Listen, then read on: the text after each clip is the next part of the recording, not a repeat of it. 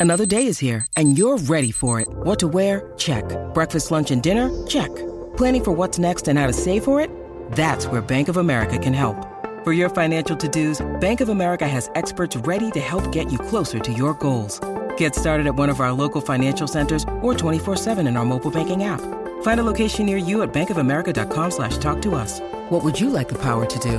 Mobile banking requires downloading the app and is only available for select devices. Message and data rates may apply. Bank of America and a member FDIC. Mom deserves the best, and there's no better place to shop for Mother's Day than Whole Foods Market. They're your destination for unbeatable savings, from premium gifts to show-stopping flowers and irresistible desserts. Start by saving 33% with Prime on all body care and candles. Then get a 15-stem bunch of tulips for just $9.99 each with Prime. Round out Mom's menu with festive rosé, irresistible berry chantilly cake, and more special treats. Come celebrate Mother's Day at Whole Foods Market. The podcast where we talk to smart people, but not necessarily done by smart people. That is an awesome question.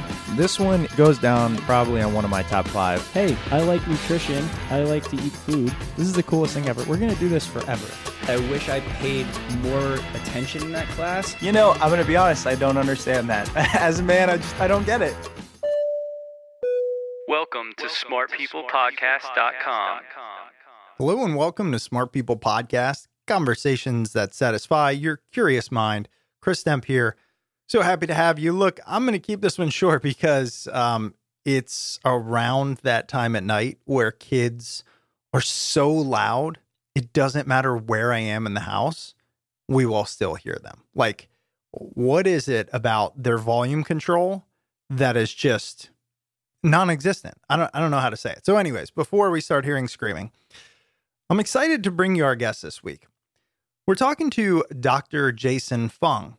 And I thought it'd be a great time to bring this episode because as we talk about things like health and what to eat and all of that, it's perfect timing right around the holidays where I know all of you are going to be just eating so healthy and really focused on that diet. So, Dr. Fung is a best selling author and celebrated nephrologist. In case you don't know what a nephrologist is, they study kidneys. His newest book is called The Cancer Code A Revolutionary New Understanding of a Medical Mystery. And his previous book is called The Obesity Code, where he talks about what drives obesity, he talks about intermittent fasting, foods to eat, etc. And in this episode, we really combine the two. We talk about the Obesity Code, which, by the way, has over 13,000 reviews on Amazon, which is just madness. Uh, it's definitely a bestseller. But he was one of the first to really stick up for this idea of intermittent fasting. We go into that in detail. And then we spin into how he's now one of the first to really talk about our new understanding of cancer, how it works, what it is, and potentially how to treat it. So, briefly, Dr. Fung is a Canadian nephrologist. He's a world leading expert on intermittent fasting and low carb, especially for treating people with type 2 diabetes. He's written three best selling health books, and he co founded the Intensive Dietary Management Program. He graduated from the University of Toronto and completed his residency at the University of California, Los Angeles. That's it. Support us on Patreon, patreon.com slash smartpeoplepodcast if you like what you hear, ad-free episodes, access to our guests. You could have asked Dr. Fung anything you want. And with that, we will catch you right around the holidays. Hope you are doing well. Hope you're staying safe. Enjoy whatever 2020 has to bring for these last couple weeks. And here it is. We bring you Dr. Fung, specifically on his newest book, The Cancer Code, a revolutionary new understanding of a medical mystery. Enjoy.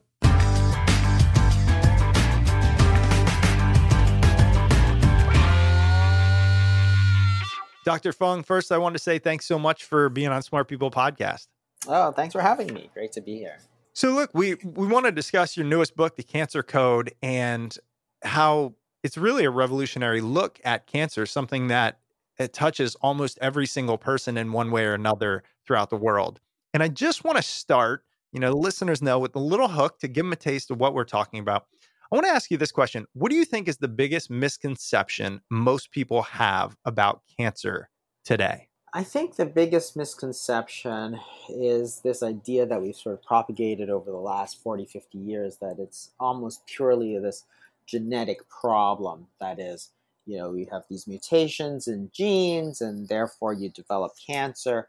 And the implication is that, well, you can't really control your genes. I can't control my genes, and therefore it's just a sort of random throw of the dice who gets cancer. But that's not really true. Uh, we actually know a lot about what causes cancer. We have a whole uh, list of things which cause cancer. They're called carcinogens, and uh, we have um, a lot of control over this, um, you know, this disease, um, which I don't think people quite recognize. Uh, how important the environment is and our lifestyle is to the development of these cancers. Yeah, I mean, and from my perspective, the good news is because of work like yours and similar, wouldn't you say that at least we're moving in the right direction of recognizing the environmental impact on not just cancer, but our health overall? Oh yeah, I think so. And what's become much more clear over the last little bit, so we've, you know, uh, defined these things that cause cancer. So we've tried to avoid them. But there's a whole group of cancers which we didn't used to know what was the big contributor. Now we do. They're actually listed by the World Health Organization as obesity-related uh, cancers. So things like breast cancer and colorectal cancer, liver cancer, pancreatic cancer. So all of those things which uh, can cause cancer uh, now, once you know sort of what contributes to it, then you can you know put some effort into mitigating these risk factors. That is if you're overweight you can try and lose weight. If you have type 2 diabetes you can try and reverse your type 2 diabetes and that will impact your future risk of cancer because obviously if you don't have these conditions you're going to be at lower risk. That's a great point. one thing i want to touch on here as we think about the environment and many listening i think given how well read and researched a lot of listeners are, understand this link between environment and health, um, you know, genetics, epigenetics, things like that. But in the same token, it becomes really scary because now the phrase goes everything causes cancer. How do you react when you hear a statement like that? it's actually true. Everything does cause cancer. Oh, great. And that's one of the things that is uh, one of these realizations that has only come up within the last, say, 10 years. It's been a huge uh, change in the way people look at this disease because this disease was thought to be some kind of random genetic uh, event. Turns out that the seed of cancer is actually in every one of our cells and um, not just ourselves, but like in every multi-celled animal uh, has the ability to get cancer. So this thing that this disease of cancer is actually so deeply embedded in the way that life on Earth exists that you actually can't get rid of that seed. So everything can cause cancer. The, the, the point is that you can influence that risk with the choices that you make and there's no clearer uh, evidence of this than sort of looking at traditional societies following a traditional lifestyle. So if you look at, say, for Inuit, for example, in the far north, when they were eating their traditional diet, they had so little of these cancers that uh, universities would send expeditions to the Arctic Circle to look at why uh, these native peoples uh, just were immune to cancer. Turns out they weren't when they started changing their lifestyle and following a Western lifestyle with a lot of refined grains and sugars and all this sort of stuff. They got cancer like everybody else. Same with the Africans. So uh, missionaries in the 50s to Africa, for example, noticed that Africans following their traditional lifestyle didn't get colorectal cancer. When they started to follow a Western lifestyle, they did. So they called cancer a disease of civilization, which is a slightly pejorative term. But the point is that you can do a lot. So the genetics of the sort of the Inuit in the far north or the native Africans, the genetics hadn't changed. It was the diet and the lifestyle that changed that led to the development of these um, sort of cancers. Now, not all cancers, but colorectal cancer and breast cancer, for example, a woman in Japan, for example, when they when she moves to San Francisco, her risk in, in within a couple of generations, her risk of breast cancer goes up by two or three fold. So again, not the genetics, it's the environment, it's the diet, it's the lifestyle. So understanding what it is about the diet and the lifestyle leads you to, uh, you know, is very empowering because it leads you to the fact that you could actually potentially reduce somebody's risk by two to three fold if you can understand these factors. This is really what I want to get into with you today. Things like what are those lifestyle changes we can make? What does the research show impacts it? Uh, all types of things there. And so that's where we're going to go. But zooming out for a little bit, I'd like to learn a little bit more about you. I was doing some research. You have a really interesting background. You you cover a lot of topics and man, you've written some really popular and impactful books on the subjects of obesity and health in general. So, could you just tell us a little bit about your background, how you got into all this, and really this idea of helping us all live healthier, longer lives? Yeah, so I uh, grew up in Toronto. I went to medical school in Toronto, and then I went to UCLA to do my fellowship in uh, kidney disease. So I'm a kidney disease specialist. And uh, then I came back to Toronto, and I practiced fairly conventionally for a number of years. So uh, up until about 2012, 2013, something like that. And what sort of uh, got me very interested in the topic of weight loss is the fact that you know we've had this obesity epidemic, which led to an, a, a, type two diabetes epidemic, which is the biggest cause of kidney disease. So I was seeing all these people, and uh, you know they're developing kidney disease. They would need dialysis, and they had all these horrible complications. Um, and the problem was that by the time I saw them, you couldn't do a lot about it. You had to just sort of continue. And that mm. didn't sit too well with me because the thing about diabetic kidney disease is that, uh, you know, if, even if you look at the name itself, you recognize that it didn't have to be. That is, if the kidney disease is caused by type 2 diabetes, if you get rid of that type 2 diabetes, you won't get the kidney disease. So that's the key is to get rid of the type 2 diabetes. So how are you going to do that? And, you know, when I looked at it, you know, everybody, uh, all the doctors anyway, were saying, oh, type 2 diabetes is chronic and progressive. But at the same time, I knew that was basically a lie because everybody knew that if you lost weight, your type 2 diabetes would almost certainly either get better or go away. Like it wasn't even, you know, controversial. Like everybody knew that. We had study after study after study that said, hey, lose weight, you don't get your type 2 diabetes or it goes away. So therefore, it wasn't chronic and progressive, it was a reversible disease. But nobody was treating it as if it was a reversible disease. People were treating it as if, oh, if you get type 2 diabetes, you're done. You know, get your will in order and go on. But it's like, this is reversible. Everything we know about this disease says it's reversible. And again, it's not it's not a genetic thing because all of this happened since 1977 or so. You know, the type 2 diabetes uh, epidemic came around since the 80s, so within a single generation. So you're talking about the same genes in America, but it's the lifestyle that's changed. So therefore, uh, you know, as you trace that sort of um, causality upstream, you get to okay, you have kidney disease, which leads you to saying, okay, well, we need to get rid of the type 2 diabetes, which leads you to say, we need people to lose weight because that's the root of all of the problems. And it wasn't turned out not to be just the root of the kidney disease, but it was the root of a whole lot of other things. Because again, if you have, uh, you know, obesity, which leads you to type 2 diabetes, your risk of heart disease goes up, your risk of stroke goes up, your risk of cancer goes up, your risk of blindness goes up, your risk of amputation goes up, your risk of infections goes up. Like everything, everything mattered because you had to lose weight. So when I looked at the weight loss literature from a scientific standpoint, it was striking how little uh, actual scientific thought went into the advice that we gave. Hmm. And, um, you know, there was so much sort of misconception and innuendo and stuff in that field that it blew my mind, sort of. Um, for, so, for example, when when I started anyway, I was one of the first people that really talked about intermittent fasting and fasting in general. Um, and at the time that I was talking about it, 2012, 2013, people thought it was like the dumbest idea, right? It, really? Everybody thought you'd do incredible harm to yourself by not eating for 16, 18 hours at a time, right? So I don't know if you remember, but people were talking about, oh, you have to eat 10 times a day. Make sure you eat breakfast and eat lots yeah. of snacks and graze all day.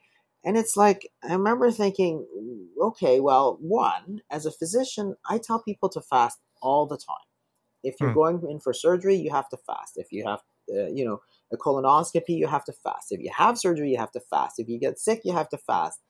If you do fasting blood work, you have to fast. So I'm telling people left and right, day after day, that they have to fast. And yet somehow the, the standard advice is to not ever fast because it's so dangerous for you. Um, and it made no sense to me at all. So I looked back and I said, well, okay, why is it so harmful? Turns out it wasn't harmful at all. Like, uh, you know, our body is well equipped to handle periods of not eating. And so that was one of the things that I talked about in the obesity code was how, you know, you really have to, you know, get around this whole idea, one, of calorie counting, which has not been successful, and two, you know, intermittent fasting might be a very viable strategy. But the whole thing about calories is similarly like the, the lack of scientific rigor is just astounding uh, because you know we I you know I had been giving advice like oh cut 500 calories a day and you'll lose a pound a week. That was the advice. That was what I was taught in medical school. That's the sort of advice I gave. And yet at the same time, I knew that it didn't work at all. Like it didn't hmm. work for me. It didn't work for anybody I knew. And turns out when you look at the scientific literature, this the actual um, success rate of this sort of advice is somewhere on the order of like 0.5%, which wow. means that it was like a 99.5% failure rate. And that totally jived with everybody's experience. Everybody knew if you count calories and just cut a few calories a day, that you didn't lose weight in the long term. You lost weight for six months if you're very diligent you know, and then you put it back on because you didn't really understand. And the whole thing is that the body doesn't actually work on calories. We have no calorie receptors. We don't know what calories are. So you could eat two foods of the same calories. So you could drink, say, a big gulp of soda, right? Sugary soda has like maybe 800 calories. Or you could eat a piece of grilled salmon and salad, for example, for the exact same 800 calories. And the hormonal effect on our body is completely and utterly different between those two foods. Now, our body, like hormones, are the instructions we give our body. So if you eat cookies and cakes and stuff, and you eat, uh, you know, 800 calories of that stuff, your insulin spikes way up. Insulin is a hormone that tells our body to store those calories as body fat, for example. If you eat things like eggs and salad and so on, those 800 calories, you don't get any insulin effect or very little and your body tends to use those those calories instead of storing them. So that's good. So therefore, it's not the number of calories; it's what our bodies do with those calories that's important. You can hmm. store them or you can burn them, but what you do with them depends on the hormones that these foods elicit. So therefore, it's it's very important the types of foods that you're eating. And it's not just the calories. So you had people saying things, and I remember there was a doctor, some cardiologist, who used to say, Oh, you could eat ice cream for dinner if you wanted, as long as you count your calories. I'm like, That's the dumbest thing I've ever heard. Like, honestly, it's stupid like anything. And, you know, your grandmother would have said the same thing. Like, yeah. You can't eat cookies for dinner. You're going to get fat right? Huh. So all it means is that different calorie foods. So let's let's assume that you're eating the same calories but different foods. You're gonna have different effects. You drink, you eat cookies, you drink soda. Guess what? You don't get full. Like you eat that for dinner, you're not gonna get full. You eat a piece of salmon and a big salad, you are gonna get full. Well, that's gonna make a big contribution to what happens to you in the long term. Because if you drink the cookies and eat the you know, eat the cookies, drink the soda, and you don't get full, you're going to want to eat something later on, as opposed to eating the salmon and the eggs and the salad and all that you know real food that you're not going to be hungry later on, right? So that's a huge difference.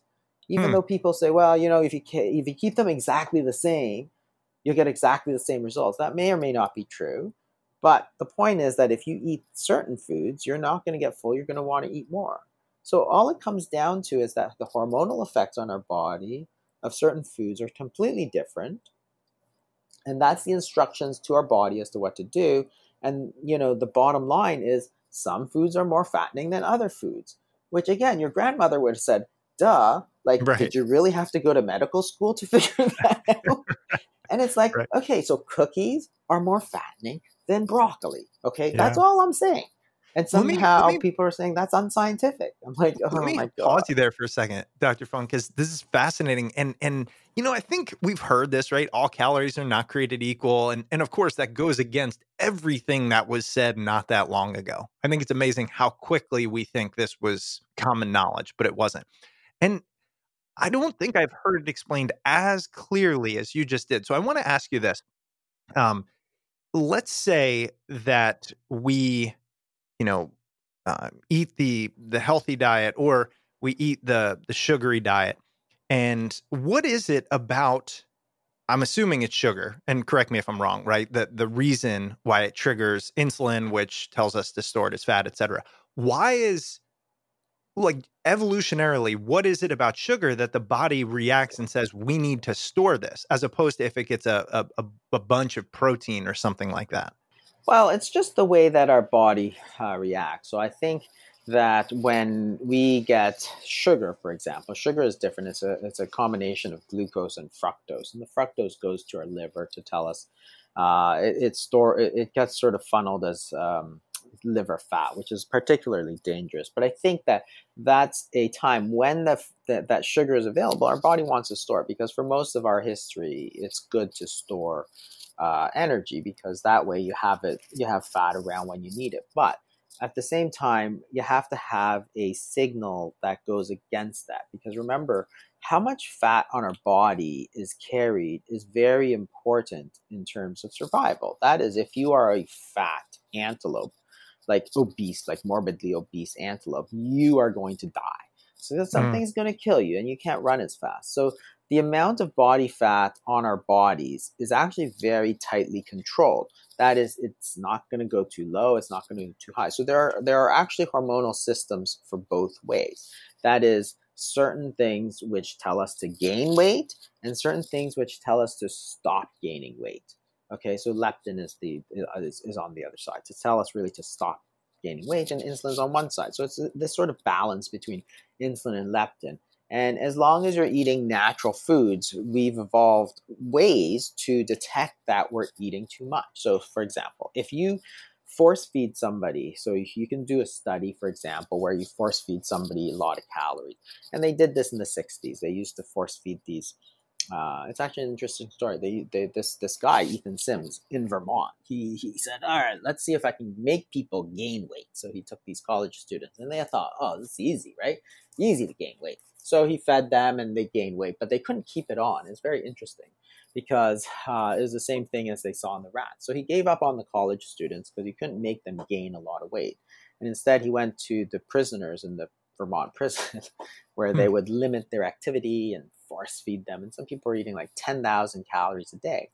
So they gained weight, but then after after they stopped the study, what happened is that they they had, they, they completely lost their appetite. They stopped eating for a long time, or ate very little, and then they went back to their normal weight.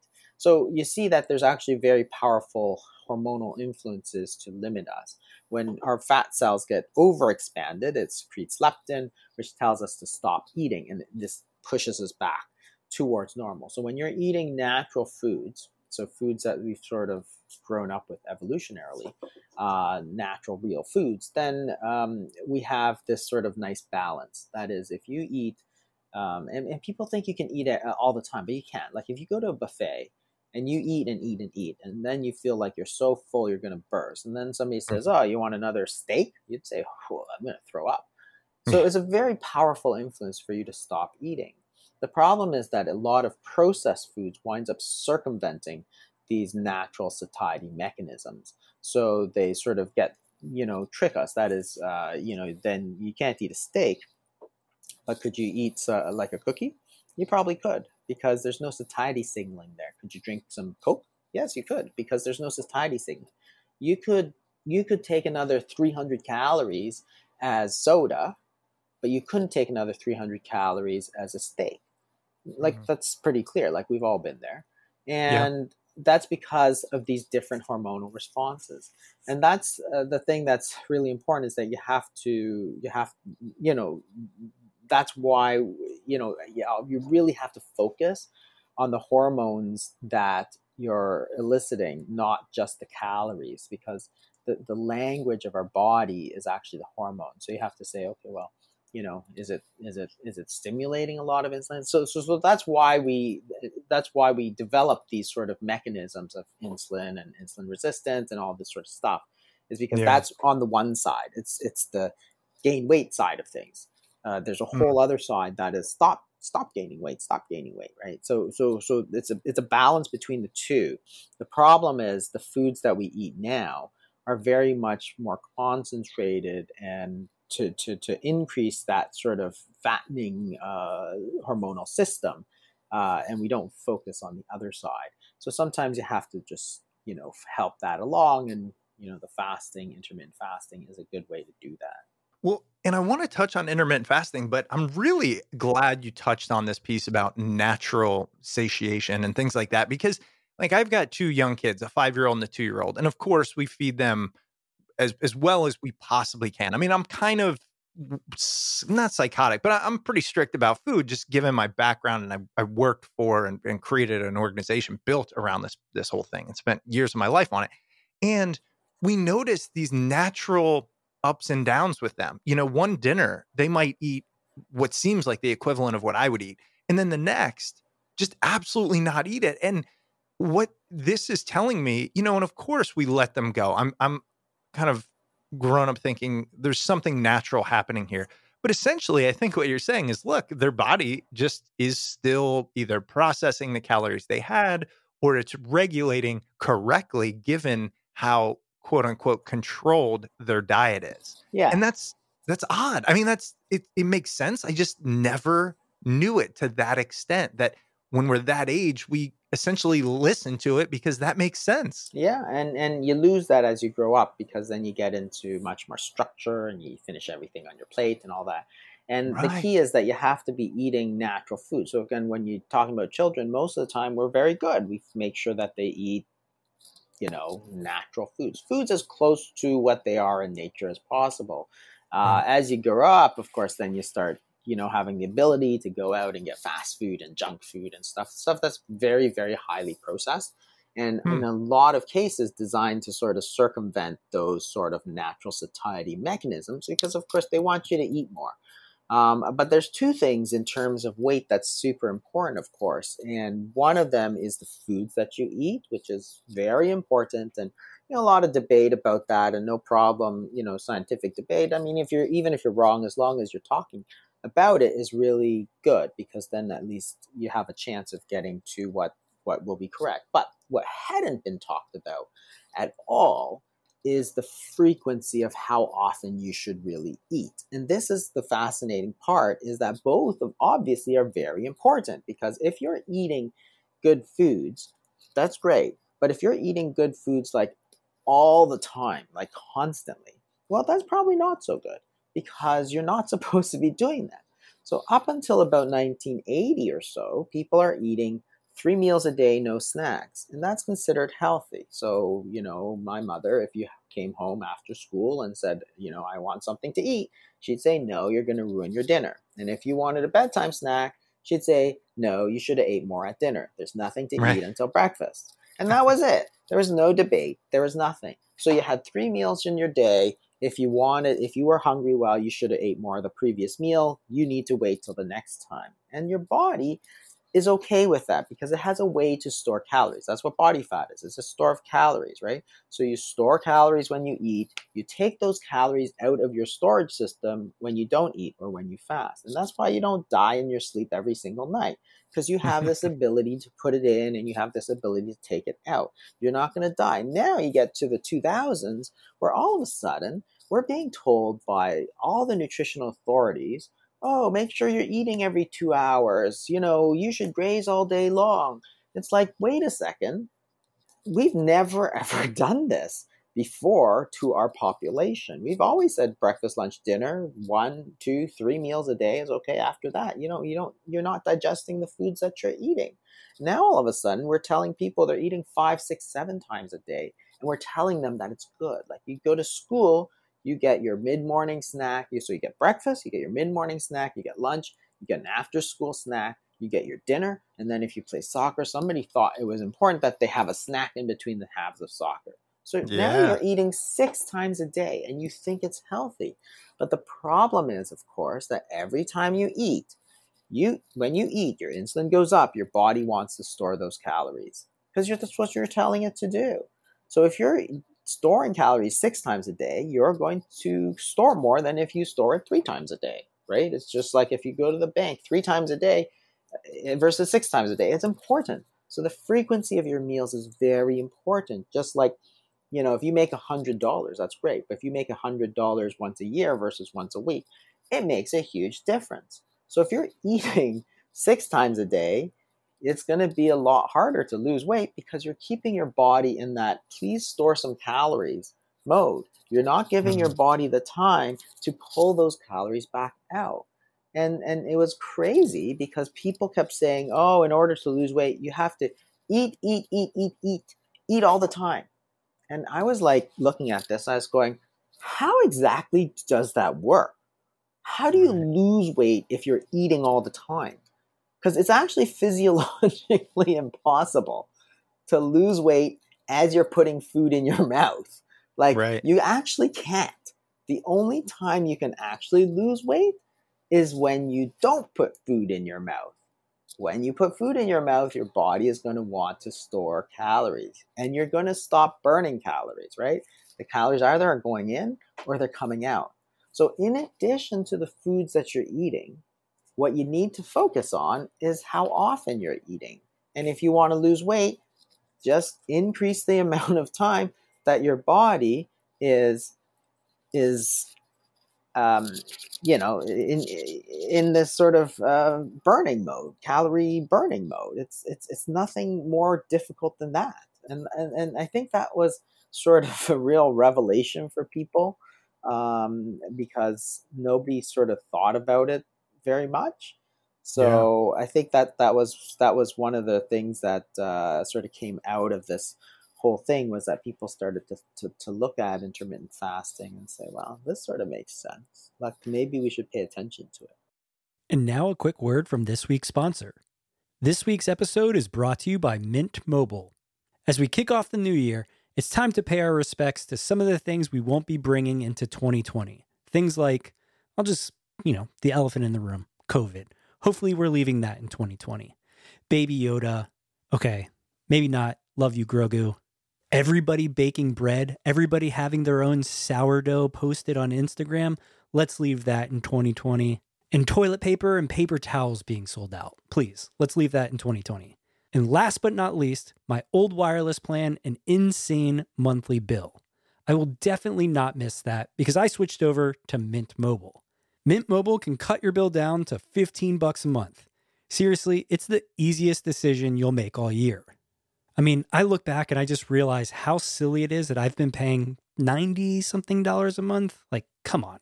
And being on Mint Mobile has been fantastic. My coverage has been just as good, if not better.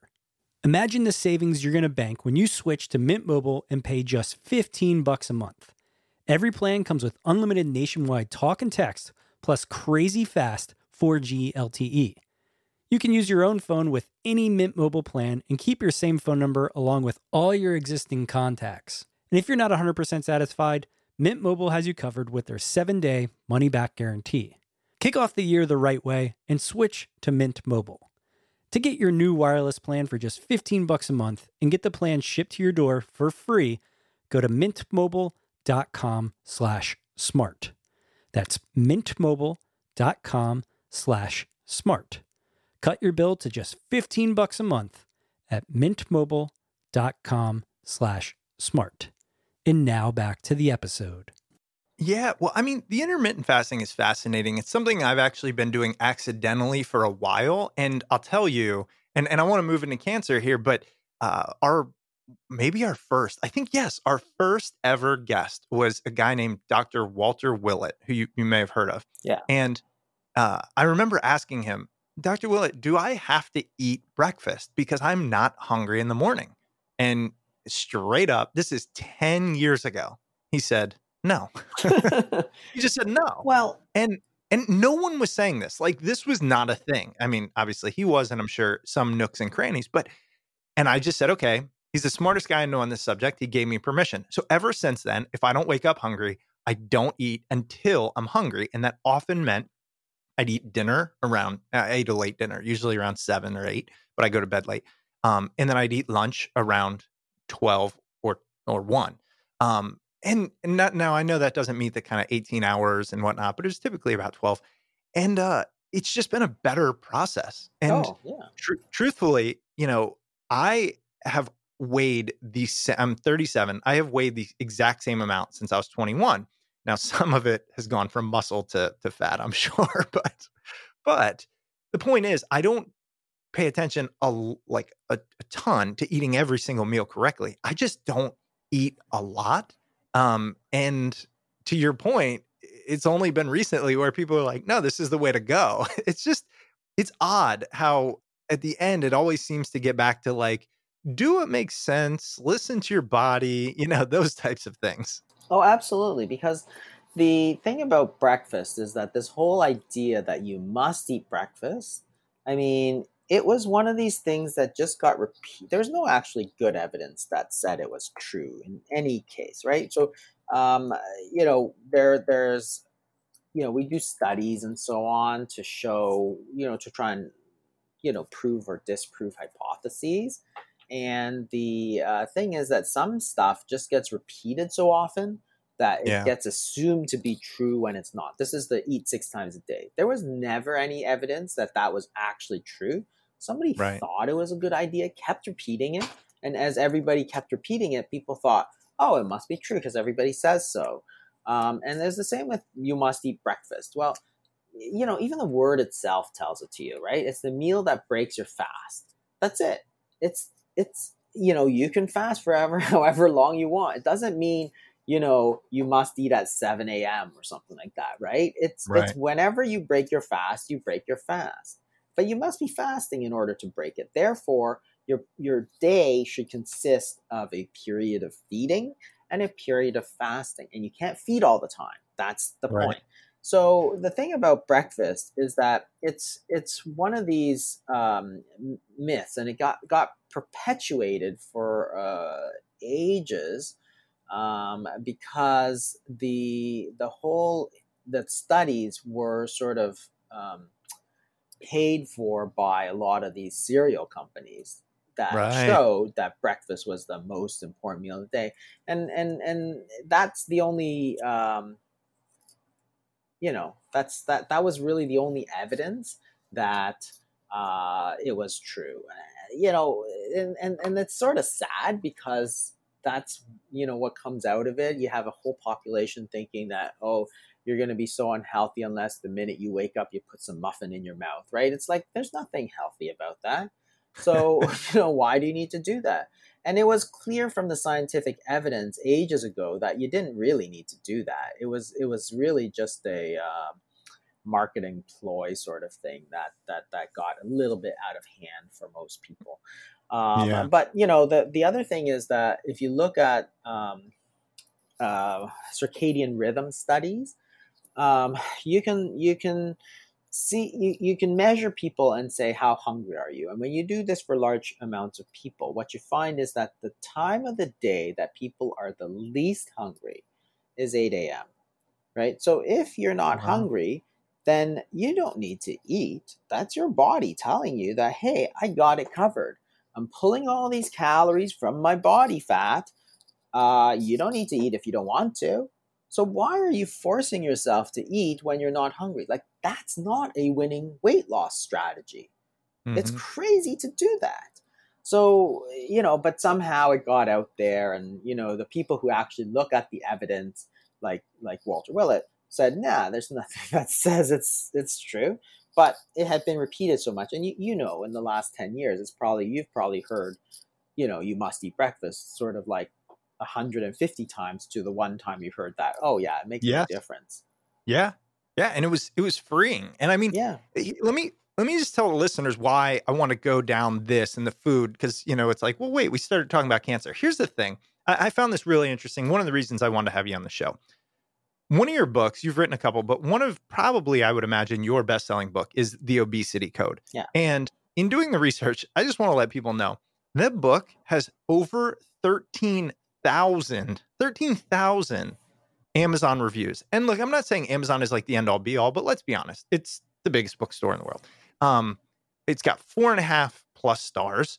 It, it's and the reason it's so well read is because, to your point, it was a little bit ahead of its time. This research, what you put out, was ahead of its time. It's ahead of what we now almost consider, you know, most people have heard of intermittent fasting.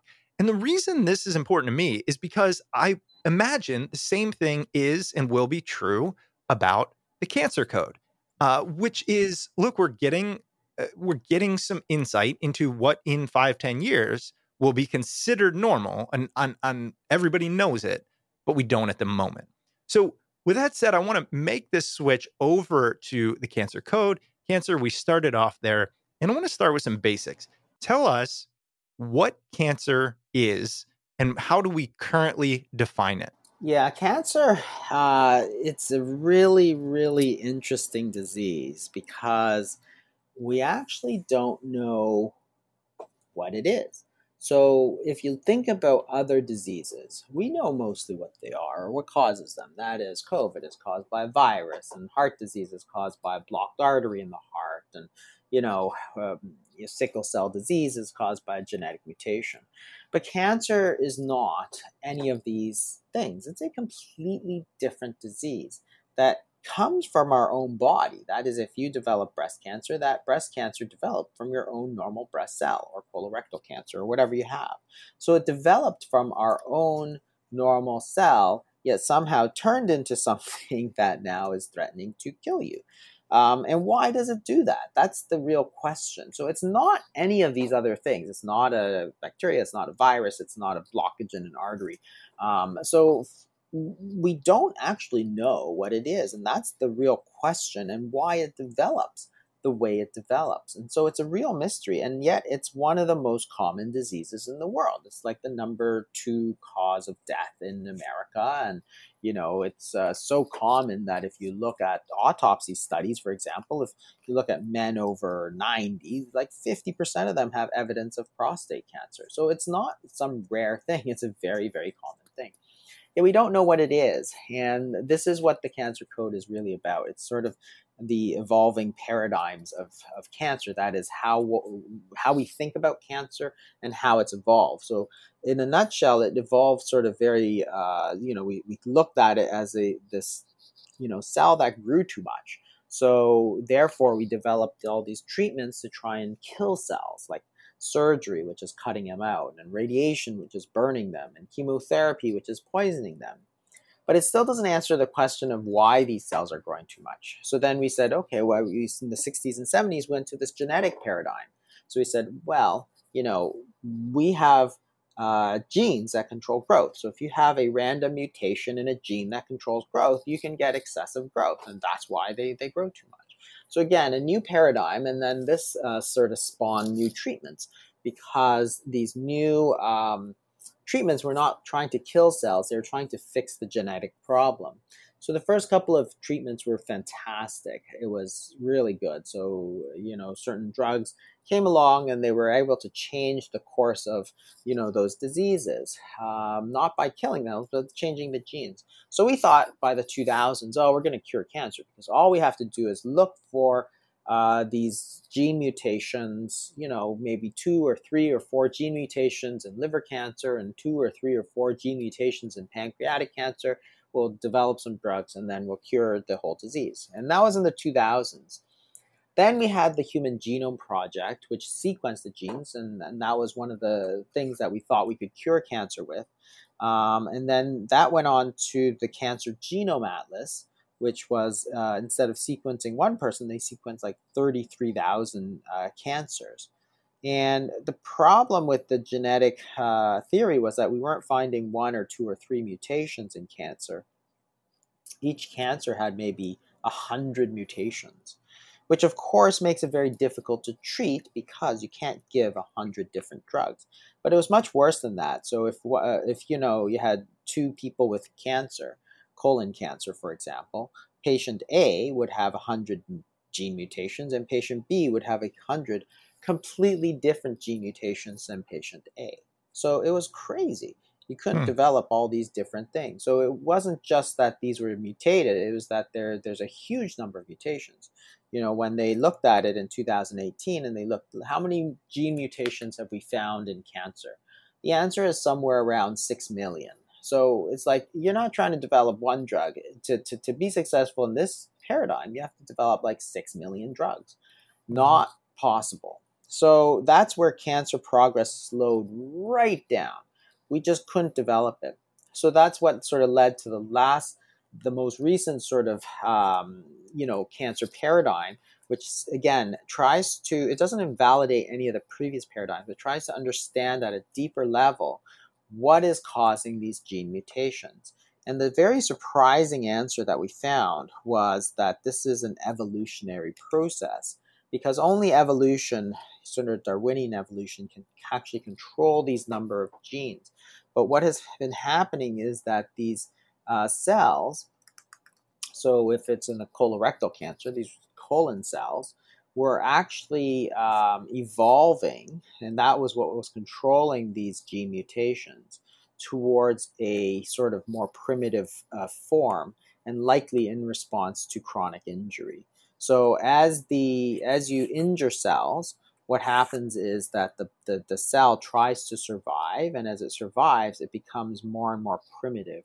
That is much more like a single-celled organism. So when you compare sort of uh, single-celled organisms to cells in a multi-celled organism, what happens is that the single cell is very sort of selfish in that it, it only has one cell. It competes with other cells, tries to kill them, it tries to move around to get to better places. Whereas cells within a multi-celled organism, say cells in your liver, they cooperate with each other, they try and help each other, they don't move around all over the place. And this is what the difference between a sort of liver cell and a liver cancer cell. The liver cancer cell now has become evolved under the stimulus of chronic injury and trying to survive into this sort of survival mode where it becomes more like a single celled organism. It'll, it'll grow. It'll grow wherever it wants, even if it kills you. It'll move around, so it'll metastasize to wherever it wants, even if it kills you. Uh, it's become immortal. Like it, it, it, no longer dies. The cell line no longer dies. So these are the same things, and and that's you know again important because if you think that this is now an evolutionary disease, the cells are now evolving into a sort of invasive foreign species. Then you can develop treatments based on this new evolutionary paradigm, which is to say, look, I'm not going to try and kill cells indiscriminately. That was the first paradigm. I'm not going to try and fix the genes because that's the second paradigm. I'm going to, one, either try and reduce the damage that's being done to reduce the sort of evolutionary pressure to, to change, or I'm going to boost the systems that we have in our own body to uh, get rid of invasive species, which is the immune system. And that's led to this whole idea of immunotherapy, uh, which is, of course, a whole new way of treating cancer, and it's it's uh, you know why I'm optimistic that hopefully we'll start to get to the bottom of some of these um, things that will help us in the long term. So it's mm. it's it's an interesting, like a fascinating story of uh, the sort of recent developments in oncology from a very high level. That is, it's not going to change what you do on a day to day basis, but it's the way that you look at the cancer is if you look at it from a different perspective, then you can understand it, then you can try to develop treatments. And one of the implications of that is that if this is a new sort of invasive species, and you might say, wow, that's ridiculous. It's not a foreign species, it's your own cell. It's like, well, you know, our own immune system identifies these cancer cells as foreign cells. Mm. So we have a natural immune system which will try to destroy foreign cells and not attack our own cells. It will intrinsically, without ever having seen it before, identify a cancer cell as a foreign cell. So I'm not saying that, you know, it's not me that's saying that they're foreign. It's our own, it's our immune system that targets them in that way. So, um, you know, but what's important is if you have an invasive species, then there are certain things that are going to encourage its growth.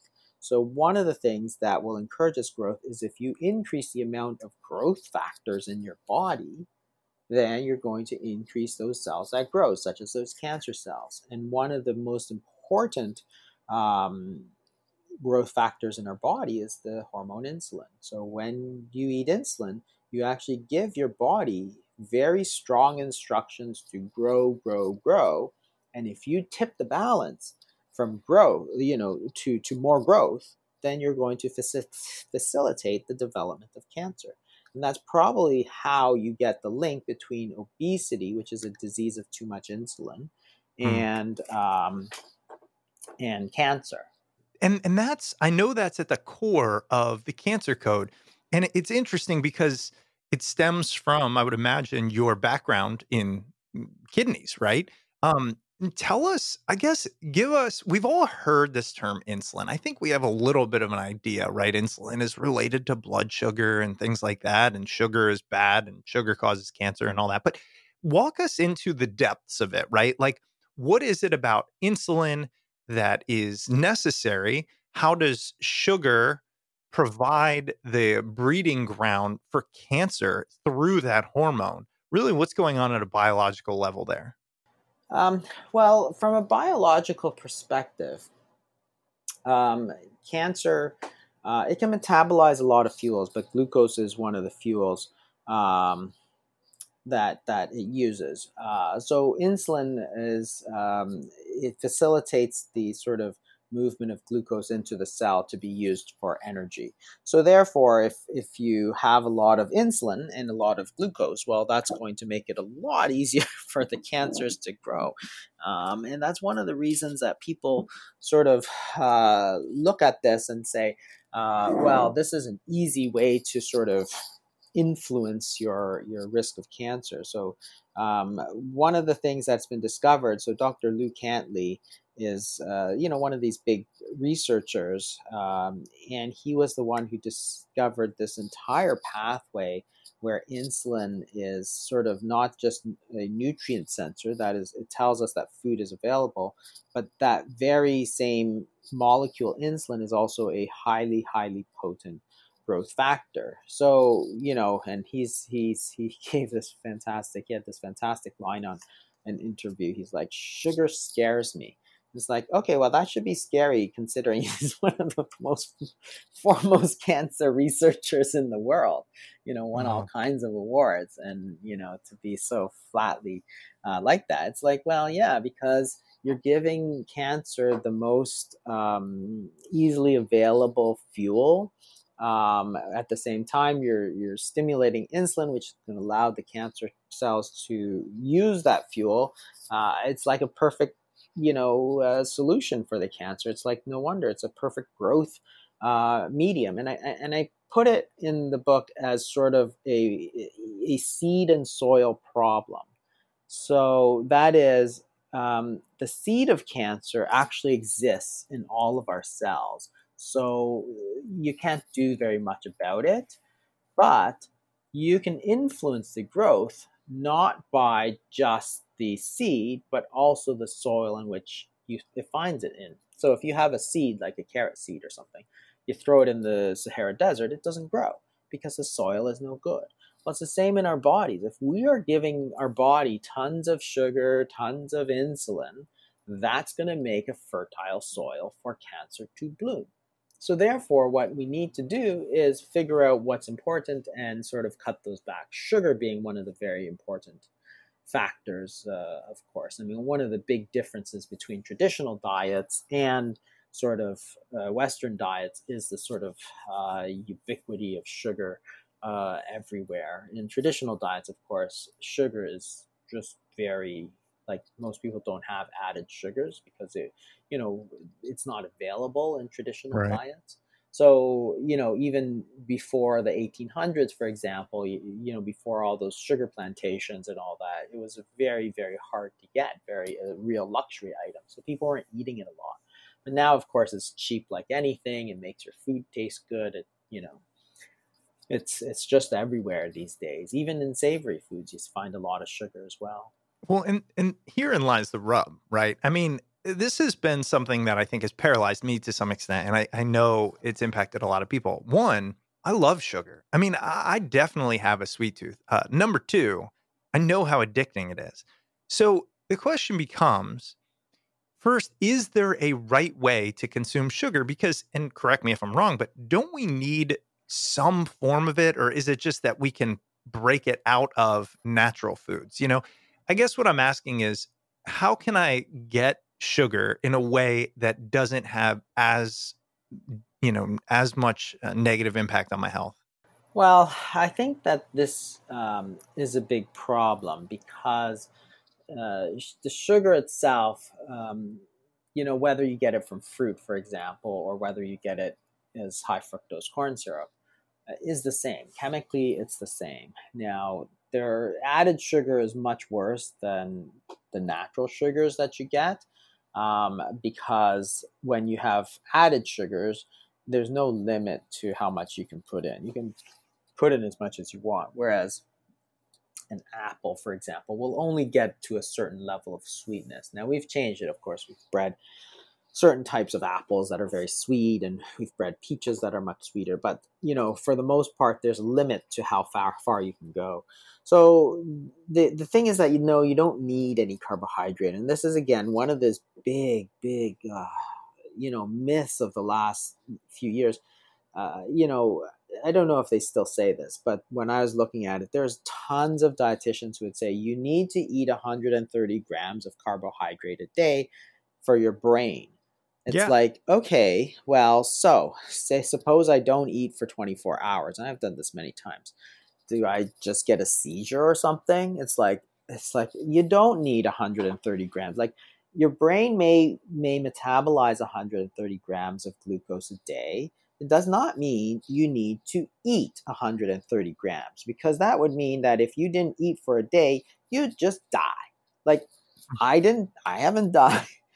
None of the thousands of patients who have fasted for more than 24 hours at a time like the ones who were getting ready for surgery and the ones who were getting colonoscopy. None of them died. So how can you say that you need 130 grams of carbohydrate a day in order to survive? You don't. You need zero.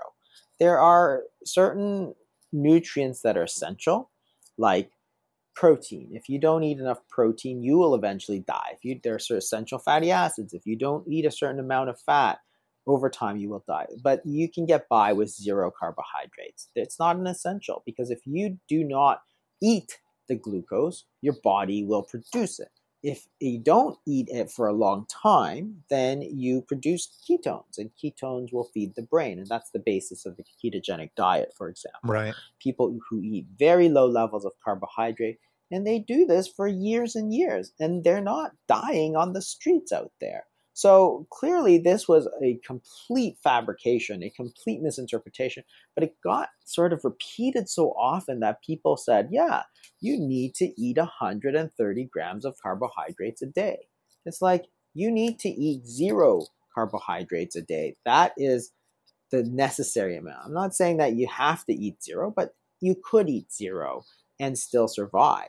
Our body can handle that. So uh, you know, no, you don't need it. And the the other problem, of course, is is the one of habituation. If you start eating very sweet foods, then you need to eat very sweet foods. I remember as a child, I remember thinking water tastes terrible because I was just drinking a lot of sodas and stuff at the time, which was probably typical of of, of kids, right? Yeah. And I was like, this water tastes horrible, right? And it's like now, of course, I drink water all the time, and I, right. you know, same thing with my coffee, right? I used to do in Canada, we have this double double, which is two cream, two sugar. And I used to drink that all the time. Then, of course, about 15 years ago, I wanted to cut it out. So I went to one sugar, then I went to half, then I went to zero. When you get to zero, the coffee tastes horrible. And now, yeah. of course, it tastes normal to me. And when I put sugar in, I go, whoa, this is way too sweet. This is like a dessert or something. I, I actually can't drink it. Somebody had brought me a a uh, a sugar like you know coffee with cream and sugar. They brought it in, not knowing how I take it, and uh, so I drank it. I thought, oh, that's terrible. I actually couldn't even finish it. It's too sweet. I didn't like it. So you know, people do have a sweet tooth. That it's natural. It's natural to want to eat sweet things. I mean, that's ingrained in all of us. But if you don't eat sweet things, then your taste buds will change, and when you eat a little bit of sweetness, you'll try, you'll you'll you'll see that as very sweet. Um, so you can you can alter that. So you don't need to be sort of like, oh, I must have this amount of sugar. um, it's it's you can get by without it, and then after like two three weeks, you'll just get used to the the new sort of level uh, of where you're at. I, I will confirm that to be true. I did for a couple of months a really strict. It was an autoimmune protocol diet, um, and man, it's brutal weaning off of sugar. But you do get to the point where pretty quickly where your taste buds change, and it's bizarre. I think the hardest part, at least for me, of maintaining that was not personal; it was societal. It was societal pressures. It was Thanksgiving. It was you know, Christmas, it was cookies, it was drinks, you know. Anyways, um, I know our time's up here. And for those listening, I want to say, look, we've scratched the surface of two not only incredible books, but some really revolutionary concepts. Uh, as I mentioned, the obesity code, but then the follow up, which we're really here to talk about, which is the cancer code, a revolutionary new understanding of a medical mystery. So, Dr. Fung, one, I really appreciate you being on. Number two, um, you know, where can people go to learn more? Of course, I recommend the book, but I know you have a lot of content out there and really good content. Where can uh, people go find more and learn more? Yeah, you? so you can go to my website, which is thefastingmethod.com, and there's a section with all the blogs that I've written. They go back actually like six years or seven years, so there's a ton of them. Um, the other place that's uh, good is you can follow me on Twitter and then also on YouTube. I'm starting to put out new videos. So there's a number of lectures there, which were lectures that I gave to sort of medical specialists. So, but now I'm starting to put out uh, weekly uh, videos that are more sort of shorter and sort of aimed at everybody as opposed to sort of uh, relatively high level uh, medical lectures. So th- those are great to you know great to have a look at as well and um, you know uh, you can also uh, you know follow me on instant instagram and twitter this is at that's uh, dr dr jason fung awesome and we will link to that as well as the website so people can learn it's a hot topic i think it's uh, you know it's always evolving this is the best we know right now and uh, i think it'll help a lot of people so dr fung again thank you so much for being on the show Really appreciate your insight. All right. Thank you. Great to talk. All right. Hope you enjoyed that interview with Dr. Jason Fung. Jason's book, The Cancer Code A Revolutionary New Understanding of a Medical Mystery, can be found wherever books are sold. Now it's time for some quick housekeeping. If you'd ever like to reach out to the show, you can email us at smartpeoplepodcast at gmail.com or message us on Twitter at smartpeoplepod. And if you're looking for ways to support the show, the easiest way is to head over to wherever you downloaded the podcast from and leave us a rating and review. And if you'd like to help us monetarily, you can always head over to Patreon at patreon.com slash smartpeoplepodcast. And of course, if you want to stay up to date on all things Smart People Podcast, head over to the website smartpeoplepodcast.com and sign up for the newsletter. All right, that's it for us this week. Stay tuned because we've got our year end in review episode coming up soon, and we'll see you all next episode.